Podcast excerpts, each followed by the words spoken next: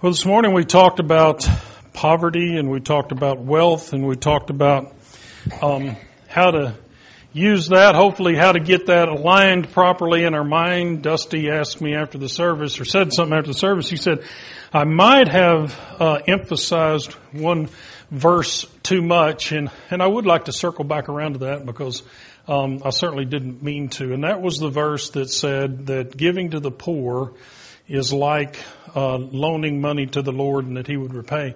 I certainly didn't mean that it was loaning money to the repay and that he had some debt obligation to us. The word like, as Dusty pointed out in that verse, is a very important word. It's like that, but it's not that. Uh, the Lord has paid his debts in the giving of his son, and so he certainly does not owe us anything, even if we take care of the poor the way we're supposed to. But um, having uh, having said all of that, I wanted to talk this afternoon about, uh, I've entitled the lesson, Business by the Book. And there's actually a book out there that has that title, but that's uh, that's not where this sermon came from. It came from a different book that I read, and I'll uh, I'll show that at the uh, at the at the back. But most of all, most of all, it uh, it came from uh, you know the scriptures, and it came from studying Proverbs. Um, to the extent that this uh, book helped, um, we'll uh, we'll give that book credit.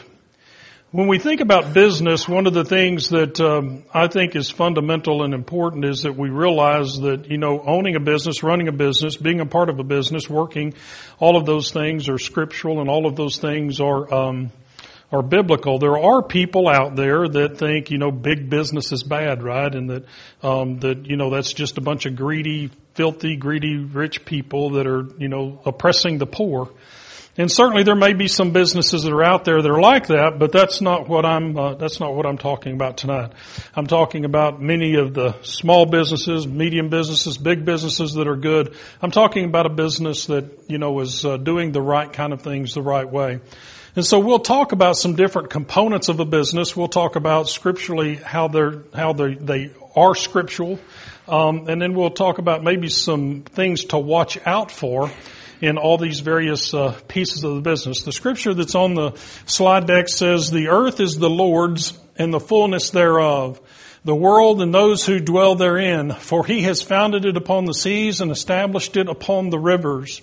So the first point I wanted to make um this afternoon, and it's a point that Matt made at the table this morning, and that is we're talking about really stewardship and not ownership. Ownership means that it's yours, it belongs to you, that somehow it is yours and you created it and you have the rights to it. And the only one that owns anything is the Lord, and he owns us. He created us, he built us, he made us, he made this earth, everything that's in it is his. He, he is the owner. And we have been loaned these things to use. Brother Mark and I have been talking about business a lot over the last few weeks, and that was one of the, I won't say aha moments, but there's a, there's a difference between saying, hey, I've got a business and I'm going to establish some business principles within my business and we're going to try to do some right things. Even in that sentence, I used the word my, right? There's a difference between that and saying this is the Lord's business. And he is allowing me to have some leadership within it and to be a steward within the business. And there's a, there's a different level. There's kind of an aha moment there that says that feels different when I come to that, that, that new level of enlightenment or whatever you want to call it. That says this is not my business. These aren't my employees. This isn't my company. It's the Lord's company, and he's allowing me as a great blessing to be in some leadership role within it, to influence people and hearts and minds and th- those types of things for the for the good of his glory, right? And so that's what we want to kind of talk about. So in Leviticus chapter twenty-five, it says, "The land shall not be sold in perpetuity, for the land is mine, for you are strangers and sojourners with me." And so this is the Lord talking to the children of Israel when they're going to take over the promised land. And he said, don't sell this land. It's not yours to sell. It's my land. You're sojourners in it with me, so don't sell the land. He goes on to say in Psalms fifty, "For every beast of the forest is mine, the cattle on a thousand hills. I know all the birds of the hills, and all that moves in the field is mine. If I were hungry, I would not tell you, for the world and its fullness are mine." In First Corinthians chapter four, he says, "For who sees anything different in you? What do you have that you did not receive? If then you received it, why do you boast as if you did not receive it?" So Paul there, writing to the Corinthians, said, you know, what do you, you, everything you've got, you got from me. So why are you boasting like you didn't receive it from me? Why are you boasting like it's yours? He's saying, you know, everything you've got is from the Lord's. He, you know, and those earlier verses are saying that, hey, the, he owns it. It, it. Everything is his. He created the world and he created us in it. And he allows us to dwell here. So we are not owners. We are simply stewards of the blessings that he gave us. So one of the first things that a business has to be doing is production. The business has to make something. And even that, sometimes people are, t- you know, people come in and they, and they start belittling businesses for trying to produce stuff. They're like, you know, these environmentalists that say, you know, the, leave the earth alone. It's, it's, it's not to be used for big business. But that's not scripturally uh, correct. The Bible says, "And God blessed them. And God said to them, be fruitful and multiply and fill the earth and subdue it and have dominion over the fish of the sea and over the birds of the heavens and every living thing that moves on the earth." That's Genesis chapter one, verse twenty-eight. We've read that a, a, a many times. The word subdue there is a, is a Hebrew word, and it properly translated implies that Adam and Eve should take these resources, the earth, and use those resources for their benefit. That it's our job to use the earth to benefit us, to benefit mankind. And it's not something that can't be touched and can't be used. And so the the takeaway for this, for this section, is to watch out for materialism, right? Because we're producing stuff. Dusty also admitted at the break, he said, "I don't love the money, but I do love the stuff the money buys sometimes," or "I like the stuff the money buys." And so that can be a problem too, right? Maybe I don't love money, but I love nice things, and money buys the nice things. And so where I was talking about having to rationalize the love of money this morning, sometimes it's maybe not the money, but it's the stuff. "He who dies with the most toys wins," I've seen on a bumper sticker. So that probably would not be the right godly attitude either in that case. So watch out for materialism when it comes to production. The second thing that a business is involved with is employees and employment. And the Bible says in Luke chapter three that uh, we're to be content with our wages as an employee. And in Luke chapter ten, it says the laborer deserves his wages. So from an employer standpoint, the laborer deserves his wages. So from an employer standpoint, if we look at that, Proverbs chapter sixteen and verse number eight says, "Better is a little with righteousness than great revenues with injustice." And so it's talking about how we take care of our business, and I'm applying it here to how we take care of our employees. If you're making a whole lot of money, but you're oppressing the poor and you're oppressing the workers within your business to make a whole lot of money, that's an injustice. And that would be the wrong thing from an employer standpoint. Leviticus chapter nineteen says, "You shall not oppress your neighbor or rob him. The wages of a hired worker shall not remain with you all night until the morning." So what he's saying there is, pay your people what they deserve when they deserve it. Don't hold on to their money. Don't keep the money away from them. Pay them what they need. Don't oppress them. Pay them what they're worth. Pay them good wages. Pay them what they're worth. Deuteronomy chapter twenty-four says, "You shall not oppress a hired worker who is poor and needy." So very similar to Leviticus.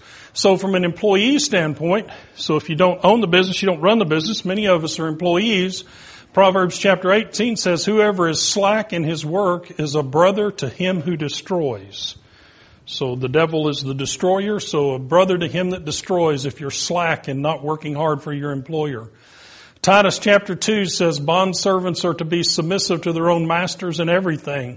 They are to be well-pleasing, not argumentative, not pilfering, but showing all good faith, so that in everything they may adorn the doctrine of God our Savior." So bondservants are just workers, masters being the employer. So bondservants as workers are to, to be well-pleasing, not argumentative. We're to be good employees. That's part of our responsibility as Christians. So a business also goes through transactions. And transactions are just where contracts are written, money's exchanged, things that are moved around. And so how do we, what's the Bible say about these transactions and how they're to be conducted? Well, in Proverbs chapter eleven, it says, "The people cursed him who hold back grain, but a blessing is on the head of him who sells it." So you might say, what's that got to do with anything? Well, what's going on here is there's a famine going on, and this guy's got grain. And what he's doing is he's holding that grain back to the time at which it gets to a really high price so that he can gouge the people that need this grain. He can, he can take these poor people's money from them that need grain and need to eat. So that's an improper transaction. He's timing the transaction so that he can make this huge profit, and at the same time he's oppressing the people. And it says they curse him for that. In Leviticus chapter twenty-five it says, "And if you make a sale to your neighbor or buy from your neighbor, ye shall not wrong one another." So it's pretty straightforward. If we're in a transaction, if we're in with a with another contractor or with another person, whether that's B to B or whether that's individuals, we're to do that in, in the right way, and we're not to wrong one another. "You shall not do wrong in judgment in measure or length or weight or quali- quantity. You shall have just balances, just weights, just eph- ephah, and just hin. I am the Lord your God who brought you out of the land of Egypt." So it says there, don't treat each other, don't um, don't um, cheat each other when it comes to the measurements of what it is that you're selling. Ephah is a measure of dried material, so flour or grain or whatever. That was an Egyptian measure. Uh, the hin there is a measure of volume, so that's the way they measured liquids when they sold them to one another. And he's saying, whatever it is, however you're selling it, however you're measuring it, make sure you're not cheating one another in that. So from a transaction standpoint. And then uh, obviously the, uh, the the golden rule would apply here. When you're making contracts and you're working with people, treat them the same way you would hope to be treated. That goes back to the one up here that says don't wrong one another. So the dirty word of profit, right? A lot of people, a lot of people will uh, talk about, well, all all companies ought to be non-profit. You know, every, they they ought to just make what they need. No company should be for profit. Well, that's not what's taught in the Bible, nor is it, uh, nor would it work in a capitalistic economy, which we're part of. The parable of the minas, or the parable of the pounds, in Luke chapter nineteen. So if you remember that parable, um, the the Lord, it says the Lord's going into a far country um, to receive for himself a kingdom, and before he leaves, he calls these servants, and he he calls ten of these servants together, and he gets each one of them ten pounds. So each one of them get a pound. Pound apiece for ten servants. And he says, do business or engage in business until I come back. And then there's some other stuff in there about they didn't want him to reign over him and all that kind of stuff. But then when he comes back, he comes to the first servant, and the first servant had taken that one pound and he turned it into ten pounds. That's a thousand percent profit. The second one had turned one into five, five hundred percent profit, and it goes on. One of them had done nothing, right? He put it in a napkin and hid it because his master was a severe man, and he said, why didn't you at least put it in the bank so that I could have interest when I got back? You knew I was a severe man, right? And he casts him out. But the one that had uh, taken his pound and turned it into ten, he gave him ten cities to be over.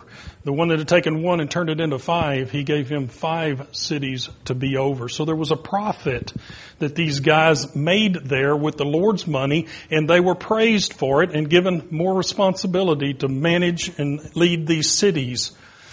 So profit was not, or profit is a good thing. Same, very similar thing in parable of the talents. Their talents are given, different amounts of money are given to each one based on their talent, their several ability, and um, very similar judgments are placed there.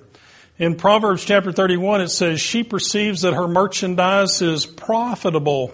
Her lamp does not go out at night. Later on in the, in that same, that's the parable of the virtuous woman. Later on in that same parable, it says that she goes into the marketplace and she sells her merchandise. So she recognizes that her stuff that she's making is valuable, that it's, and it's got, a, and she's not afraid to make a profit. Her lamp doesn't go out. She works on it hard to make a profit for her household. Proverbs eleven says the people curse him who holds back grain. It's the same one. Uh, the same one that we read a minute ago, but blessing, but blessing is on the head of him who sells it.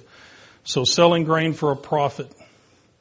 So here we need to watch out for, you know, price gouging, monopoly situations like this grain situation here where he was the only one with grain and he was waiting to get it to the price that he made the most money to the detriment of his people. So watch out for price gouging, oppression, monopoly situations as it remains to profit. Just a quick word on money. Um, again, we talked a lot about that this morning, so I didn't want to spend much time on that tonight. Um, it's, it's not the root of all evil. Loving it is. Uh, it's necessary for a large-scale economy, and, you know, you could think of any one of a, a, a million different examples, right? And so the, the, the system, the old barter system where you, you were good at something and then you took that and you bartered it to different people, that's okay for a, you know, a small, tiny community, but that, that won't work in a large multi-scale economy like we've got today. So the money allows for the free flow of marketing and goods, but again, warning, warning, warning. Um, don't get wrapped up in the money. Here's the picture I talked about in this morning's lesson. Equality of possessions, or inequality of possessions. There are a lot of people that would, uh, you know, point to the first century church, would point to the, you know, the time when they had all things in common, and they would say, you know, everybody should just have the same amount of money. There shouldn't be rich people and poor people. But again, that was, uh, that was kind of dispelled in the very parable that we just talked about, right? One guy got ten cities to reign over. Another guy got five cities to reign over based on their abilities and based on their, their ability to make money for the Lord. So there is going to be an inequality of possessions. And in fact, it has to be for there to be opportunity for us to do good to those that have less, right? If we all had the same amount of money, there would be no poor people and we wouldn't have an opportunity to do Christian work with the poor. So there, there, this inequality of possessions exists. It's required so that there's a variety of tasks can be done, and it's required so that generosity has a place. And extreme inequality is bad. So yeah, so that's the that's the uh, the catch-all there is that when it gets out of out of whack, that's bad. But there's just there's got to be inequality. So think about somebody whose job it is or whose company it is to maybe sell eggs, right? And so they've got a chicken farm and they're selling eggs to the so they've got to have, you know, X number of acres, whatever it takes to put a barn on it. Then you think about somebody else that's raising a thousand head of cattle, right? Well, cattle require more land. So he's got to have more property to do what he's doing to raise the cattle. So every business has got to have different amounts of assets. They've got to be staged differently. They've got to be bigger and smaller depending on what it is they're trying to sell. Think about somebody that's making, you know, clothes versus somebody that's making a Boeing seven forty-seven, right? The, the asset levels of the companies, they're, they're, it's got to be bigger, because of the product that they're delivering to the marketplace. So there's going to be big companies. There's going to be small companies. There's going to be companies that have a lot of money. There's going to be other companies that don't have a lot of money. So this inequality has to exist. And what we've got to do is just watch out with our company that we don't get to any of the extremes. Watch out for luxury and self-indulgence. There's the picture I was talking about this morning, right? There's something wrong with that picture, right? He's He's sitting there in very shabby, torn-up clothes, and she's walking by with brand-new clothes she just bought. That would probably be the ex- the uh, exception to that rule. Competition. The Bible talks about that in Ecclesiastes chapter four. It says, "When I saw that all toil and all skill and work came from a man's envy of his neighbor." That the word envy there could also be uh, could also be translated rivalry. So he's saying, he's saying that, hey, when I saw what my neighbor was doing, there was this competition that naturally developed and it caused me to work harder. So this idea of competition is not bad. First Corinthians talks about running the race, and if you're going to run it, run it so that you can obtain the prize. Don't let this competition, though, drive you to um, say unruly things or do things that you shouldn't do as it as it uh, as it involves your competitor. Don't steal from them. Don't uh, say bad things about them. You know, I think about, you know, every every time you think about Watergate, you can think about all these kinds of things where competition drove somebody to do something that wasn't the Christian thing to do with the, against his competitor. And you can you can watch all these, you know, T V shows and everything else. It's always somebody trying to take advantage of his competitor or trying to uh, belittle him in the marketplace. And those things are an example of when competition has gotten too high. Watch out for pride, because pride, when you uh, uh, get too competitive, can sneak in. So borrowing and lending, we spent some time this morning talking about don't cosign. There are other, there are, there are people out there that think that borrowing and lending are uh, spoken against, and, and they're probably, they're probably cautioned against, but they're not spoken against. Psalms one twelve and five says, "It is well with the man who deals generously and lends, who conducts his affairs with justice." Psalms thirty-seven and twenty-one says, "The wicked borrows but does not pay back, but the righteous is generous and gives." And so this idea of borrowing and lending is something that, that goes on in business and is something that um, has to happen for the the economy to work and is okay. There's a there's also a there's a in, in Romans. I was talking to Matt about it. Romans uh, thirteen, I think it talks about um, uh, what's it say? Uh, owe no one anything, right? Something like something to that effect in uh, Romans thirteen. And some people say, well, see there, it says you can't, you can't borrow money because it says owe no one anything. I think if you look at the context of, of that verse, as I understand it, what that's really saying is just pay your debts when they're owed. It's, uh, it's saying don't, don't let a debt linger out there, you know, pay people what you owe. Because it talks previous to that, it talks about, you know, pay your taxes when your taxes are due. It's talking about a timeliness of your debt, not that you can't have any debt. So it's saying just pay, pay what you owe. So borrowing and lending, obviously the, the caution here, don't extend and uh, pay your bills when they're due. So it all comes down to this servant heart and making sure that your heart's right. Psalm sixty-two and ten says, "If riches increase, set, set not your heart on them." And it goes on in Psalm seventy-three and twenty-five, "Whom have I in heaven but you, and there is nothing on earth that I desire besides you." So if we seek to glorify God in our business, and if we have our hearts right, and if we're treating our employees right, and if we're treating the earth and its resources the way we should be treating it, and we've got a servant's heart, then um, we uh, should have a good and successful business. So summarizing, think of our employees as equals and value them, treat them right. Our heart's desire should be on the job. Uh, Oh, our, our desire should be that we bring our employees good and not harm. Be thankful to, for God for the money and the profit that we give, but don't love the money or the profit, and love uh, um, love God and our neighbors instead of the money. So uh, the book that I to- talked about was Business for the Glory of God. So there's some of the stuff that you we talked about today was uh, from from that book. I just wanted to share that with you because as we, you know, as I thought about money and I thought about wealth this morning, and, and we went through that um, that uh, talk this morning. There's several of us that are in business, own our businesses, running a business, and leadership in our businesses, involved in, in, in a lot of different roles. And so I thought it would be good for us to kind of look at some of the different aspects of the business and see um, how those could tie into Proverbs and how those could tie into doing things the right way. So that was my application slash sermon for this afternoon. Does anybody have anything they want to add today on money and wealth and business? And any other men have an application or want to talk about it at all? Well, I appreciate uh, I appreciate your kind attention. I know, um, you know, Brother Mark and I've been talking about this a lot. Um, he's going through some things in his business and trying to get it structured right and talking about, you know, building the right kind of culture. And he's actually reading, I think, the book that the sermon was titled about called uh, Business by the Book. Um, I haven't read that one yet, but um, it's one of the things that's important in our business. We talk about culture a lot. We talk about doing the right thing a lot.